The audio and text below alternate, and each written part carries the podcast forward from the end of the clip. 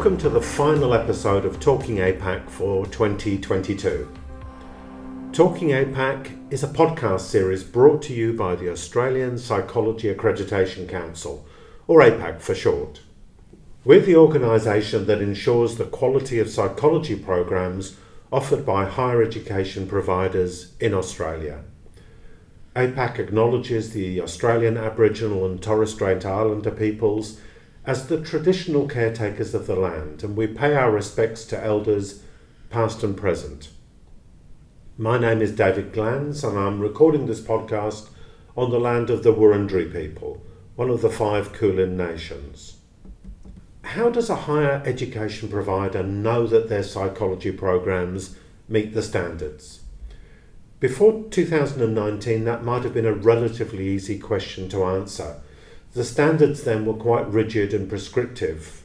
A provider could look at a checklist and see pretty much where they stood. But over the past three years, new outcomes focused standards have meant a new approach, and providers have the freedom to be innovative in delivering the intended learning outcomes. But that also creates a responsibility to demonstrate that they're meeting the standards. And that's why APAC produces an evidence guide to help providers in that process. To introduce us to the evidence guide and how it's best used, I'm talking today to APAC's newly promoted Assistant Accreditation Manager, Stephanie Karelis. Welcome, Steph, and congratulations on your new role. So, before we go on, tell us how is your job changing? Thank you, David. Uh, well, with the introduction of my new position, it's allowed uh, for the opportunity for the team to expand and slightly shuffle, um, I guess, the responsibilities. Essentially, I now oversee the day to day management of the accreditation processes, uh, operational support, as well as line management for the accreditation team.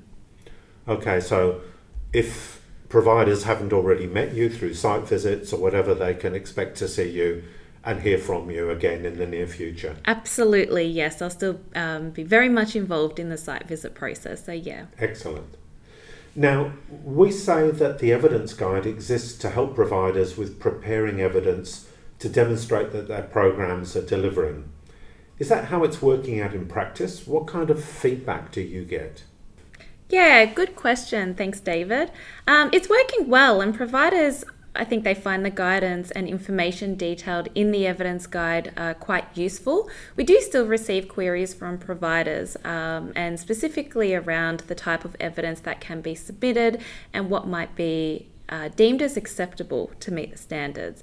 I guess the intention um, of the evidence guide really is to supplement the accreditation standards themselves uh, and provide an explanation to the intent, intent of each criterion and the guidance on preparing uh, evidence to demonstrate that the programs meet the accreditation standards. So, throughout the evidence guide, you'll find examples on how a provider can demonstrate how its programs comply with each criterion, um, and I guess examples of evidence that could be submitted for consideration um, for an assessment. Now, can you take us through how the evidence guide is structured? What's a useful way for a provider to read it and use it? Absolutely, yeah. So the first part of the evidence guide really is just an introduction and it gives a bit of background and context as to uh, what, what the document can be used for. Um, so the evidence guide is, is set out by the five different standards or five domains and it details the intent of each criterion. Um, then at the end of each section or each standard, you'll find a list of evidence that might be typically submitted uh, for review.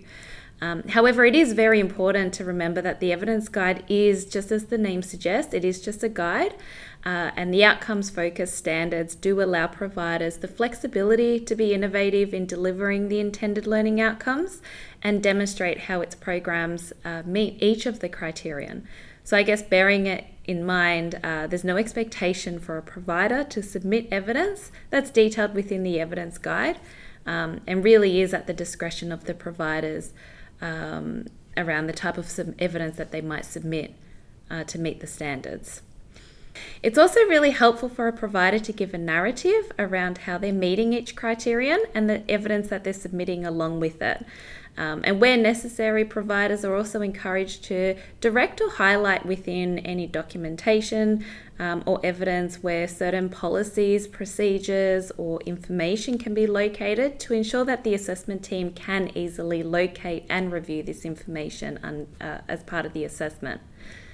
Then, in the final section of the evidence guide, um, you'll find Appendix 1, which details the research requirements um, for programs as well. Okay, well, there's clearly a theme emerging here, and that, that is that the evidence guide is just that it's a guide, and it's meant to give broad advice about the type of evidence to be presented.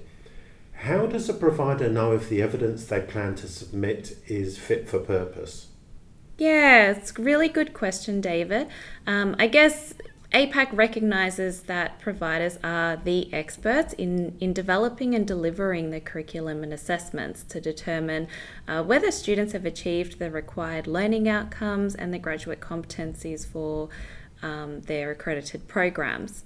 So, as we know, the 2019 standards were deliberately designed to offer all providers flexibility in how to structure their programs. Um, the evidence guide, while it includes advice of what would normally be expected of an accredited program, we also recognise that there could be many ways that a program can enable students to achieve the graduate competencies and prepare students to practice.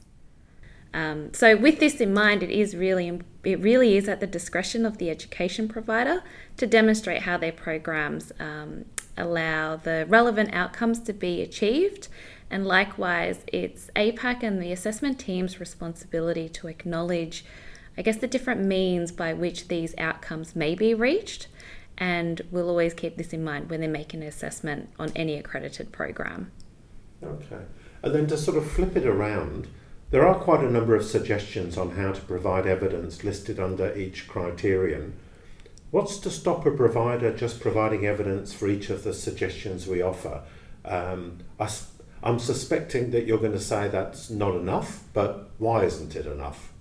Well, the evidence guide presents a broad list of uh, examples of, of evident evidence um, to allow providers that flexibility and innovation in how they present uh, the evidence and the type of evidence that can be submitted. Um, so, I guess, look, as we've previously mentioned, the onus is on the education provider to give that to complete that self-assessment and provide the supporting documentation, which really uh, demonstrates how its programs will meet the standards. So, I guess with this in mind, a provider could provide evidence that is listed in the evidence guide, and I guess for each of the suggestions uh, that is detailed there. However, it would still need to uh, provide that self assessment and really I guess, the context of how the programs meet the accreditation standards. And I suppose the the other side of the equation is is it okay for a provider to present evidence that's of a kind that's not included in the guide as a suggestion? What happens then? Yes, absolutely, they can. So, like I said, we recognize that uh, the provider are the experts in developing and delivering that curriculum and the assessments to determine if students have achieved the required learning outcomes and the graduate competencies for their programs. So, we appreciate that this flexibility and innovation can look quite different across all education providers in terms of how um, they deliver those programs and ensure that students do acquire the graduate competencies competencies um, at the completion of their studies. So, this is really why the onus is on the provider again to present the evidence um, that really supports their self assessment and demonstrates how their programs meet the standards. Um, as previously mentioned, I would I would strongly suggest that providers include a narrative, um, especially if they're submitting evidence which um, might not be something that's listed in the evidence guide, um, but it's really just to give that further context um, to that information that they're putting forward for assessment.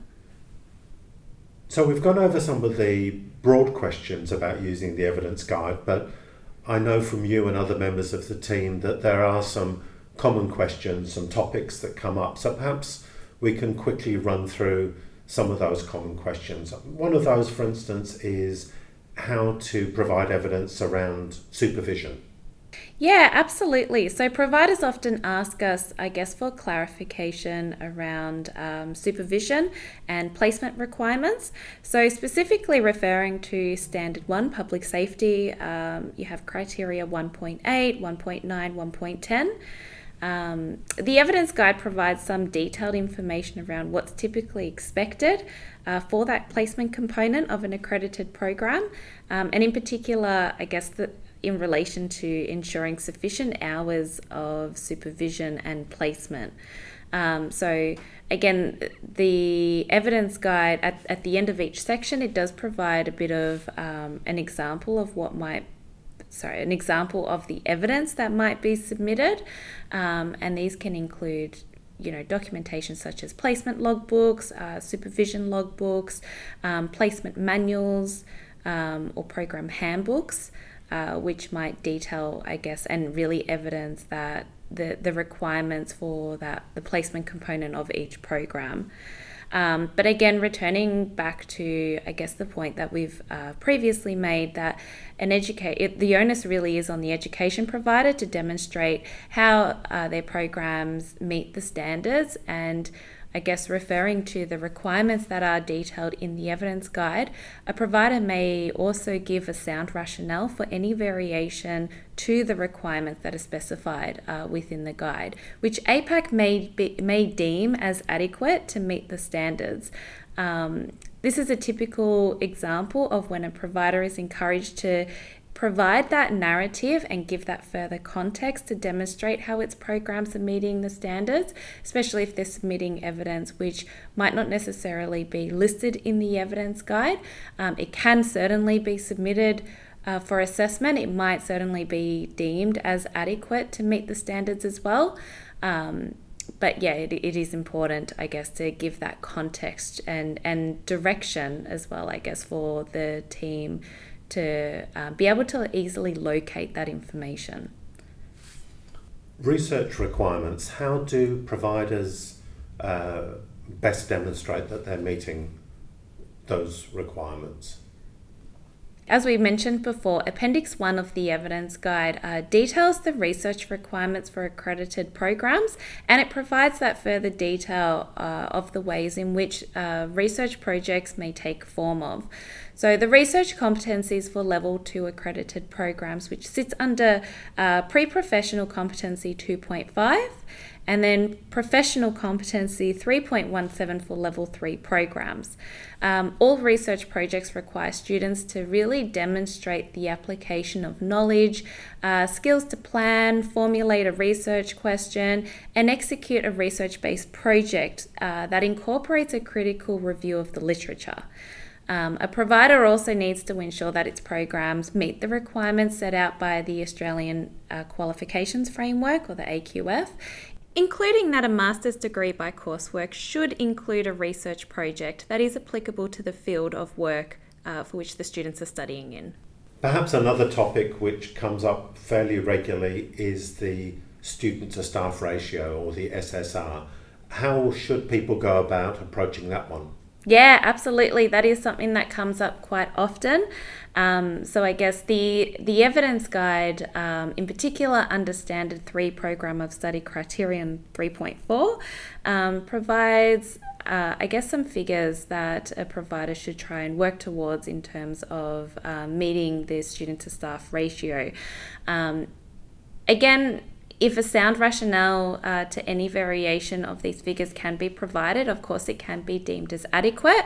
Um, what's really important is that a provider is able to demonstrate that there is a sufficient number of staff available to support students in achieving the graduate. Um, competencies and the learning outcomes of their programs, and to ensure that students are uh, able to practice safely and competently um, throughout their program and at the completion of their studies.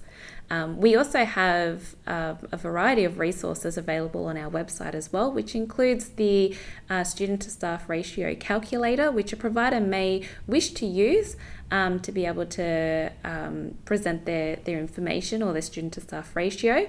Um, again, though, this is really just a template document and it it's not necessarily a requirement for a provider to submit this information to us. So, um, if they were to have any other documentation or any other evidence that they'd wish to put forward, it certainly may. Um, it, can be put forward and it, it can be assessed um, and it may be deemed as adequate.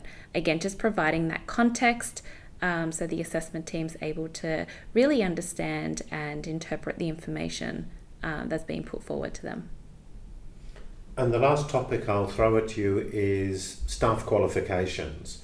Is that a, a tricky one? I would have thought it's pretty straightforward, but it's one I know that you and the team you get questions on. Yeah, it is again something um, that we do get, we do receive questions on. Uh, so under standard one, public safety criterion 1.7, uh, you have standard three program of study criterion 3.3, and standard five assessment criterion 5.5. Um, and these, so under these standards, the evidence guide really gives um, some detailed information around.